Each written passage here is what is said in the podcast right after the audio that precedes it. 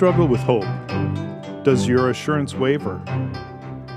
Well, today on Things I Preach to Myself About, I want to delve into the areas of hope and assurance that I've struggled with in my walk.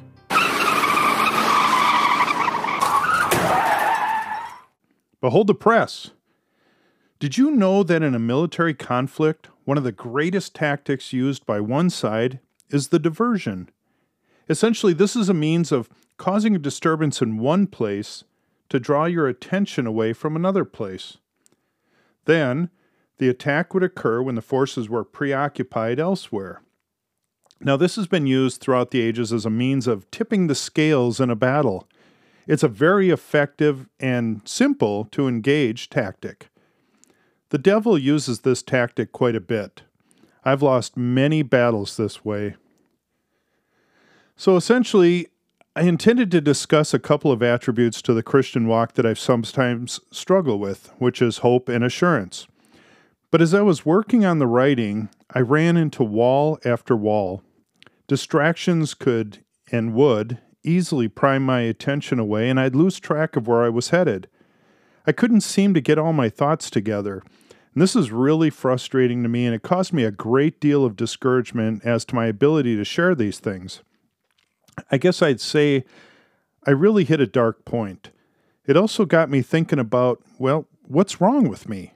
And that's what turned out to be my problem. Let me explain. You see, I tend to overthink, to overanalyze issues when they come to light. For example, why I couldn't seem to write about my struggles with hope and assurance when that's really what was on my heart. So my solution was to evaluate the problem. Then I dwell on it, fighting through the matter, even forcing it, always asking God, hey, what's wrong with me? I'd pray that He would change my mind and my heart. Oftentimes, as I was trying to address one problem, my mind would drift away and attention would be diverted elsewhere, and I'd forget about the original issue. Does that sound familiar to you? Do you have those moments where you get up to do one thing but quickly lose track and start something else? I do that a lot. What it turns out is that I suffer from what I call the Peter principle.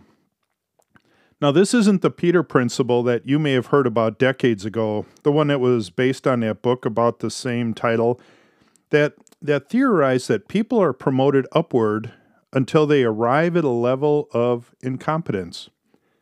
In other words, you do well, you get promoted. You do well, you get promoted. Then you next arrive at the level in the hierarchy that you're moving up, but you're really not skilled enough to do it. Now, this isn't what I mean when I say that term Peter principle, though that theory could have applications regarding me trying to be something I'm not equipped to be, but that's another story.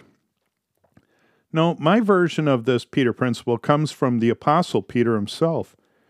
Matthew 14, verses 28 through 33, tells of the encounter the apostle had with Jesus, who was coming to them walking on the water as they were in this boat on the Sea of Galilee. And Peter answered him, said, Lord, if it is you, command me to come to you on the water. And he said, Come. So Peter got out of the boat, walked on the water, and came to Jesus. But when he saw the wind, he was afraid, and he began to sink, and he cried out, Lord, save me. Jesus immediately reached out his hand and took hold of him, saying to him, O you of little faith, why did you doubt? And when they got into the boat, the wind ceased. And those on the boat worshipped him, saying, Truly, you are the Son of God. Now we can easily see the application here.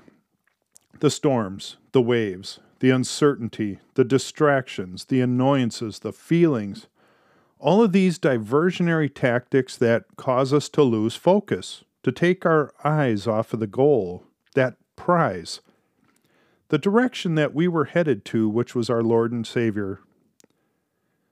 So, are we glaring too much at our problems and missing what should be our vision? You know, the words of that great hymn is really a prayer Be thou my vision, O Lord of my heart. But don't get me wrong, is I don't want to give too much credit to the enemy. We have our own flesh nature, our own sin filled capacity. We are, after all, a fallen being before the throne of God. So many times we trip ourselves all on our own without any help from the enemy. And it doesn't take much for me to get distracted in thought, and I have to believe that the bulk of those issues I suffer through, self inflicted they are. But giving the devil his due, he is also at work daily trying to fail our faith. Now, Peter had a moment of doubt. Come on, he was human. Plain and simple. We have to remember that the great apostles were mere men who were imperfect. All the amazing faith that is ascribed to them and, and to the forefathers of our faith, as mentioned like in Hebrews chapter 11, that faith came supernaturally from God. These were ordinary men and women who faced the same worldly issues that we do. Now, though the times and the means have changed, the underlying issue is still the same. By doubting and taking our eyes off of God, we start to sink. Then our human nature kicks in more and we panic. We start trying things under our, our own strength, and before you know it, we are sinking into the waves. Now, I mentioned that I overanalyze, and that's part of the problem. I'm overanalyzing so much that all of my focus is on the waves. Now, I praise God for people like Peter. He shows me that though we doubt, struggle with faith, fall into temptations, mess up, falter, even fail, yet we can all be used by God in a mighty way despite ourselves. We all get that second chance to take our focus off the waves and look to God. So Peter had the right answer to his sinking into the sea of doubt and fear. He called upon Jesus to save him. If you look at verse 30, let's break it down. By seeing the wind, there's that distraction, he became frightened. There's the fear. And beginning to sink, well, there's the consequences. He cried out, There's the solution. And with his words, Lord, save me. There's the whole of every problem we face in our daily sojourn. Jesus told him why he failed his attempt. It was because of his little faith that then caused him to doubt. I can really identify with the apostle in that moment with my daily struggles, my little faith every day. It's caused me so many sinking moments that have led to near drownings. But thankfully, he who began a good work in us is faithful to complete it. And we really need to rely on that promise. Trust in God's provision of saving faith. We will struggle in the flesh, just like the greatest men and women of faith, like Peter and Paul. But we don't need to go into the waves when all we need to do is call out to Jesus. Look at verse 31. Immediately, Jesus stretched out his hand and took hold of him. What a blessed assurance in our darkness. The great evangelical bishop J.C. Ryle wrote the perfect summary. He said, Go on and be not cast down because you are troubled by doubts and fears. You are yet in the body. This world is not your rest.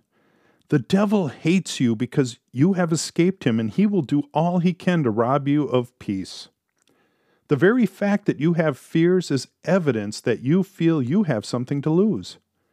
The true Christian may ever be discerned by his warfare, quite as much as by his peace, and by his fears, quite as much as by his hopes.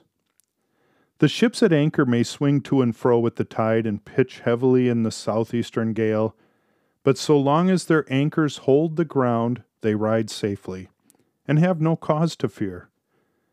The hope of the true Christian is the anchor of his soul, sure and steadfast, as written in Hebrews 6:19.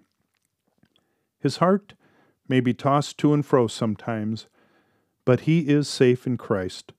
The waves may swell and lift him up and down, but he will not be wrecked. wow, amen to that. Remember, we are human in the flesh we will be tossed to and fro on this earth. There are many storms, inside and out, that will cause us grief, doubt, fear, and uncertainty. But we don't need to live in the dark, consumed by the waves all around us. We just need to call out to the one who is always there when we start that sinking feeling. He's always ready to reach out and take hold of your hand. No longer do we need to sink in the waves of doubt.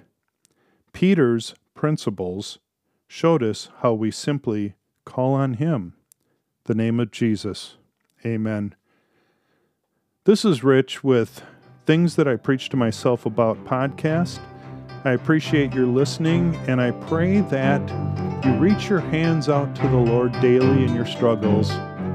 Call on Him, study the Scripture, be in it every day, lift your prayers to God, and may He bless you richly. Have a wonderful day.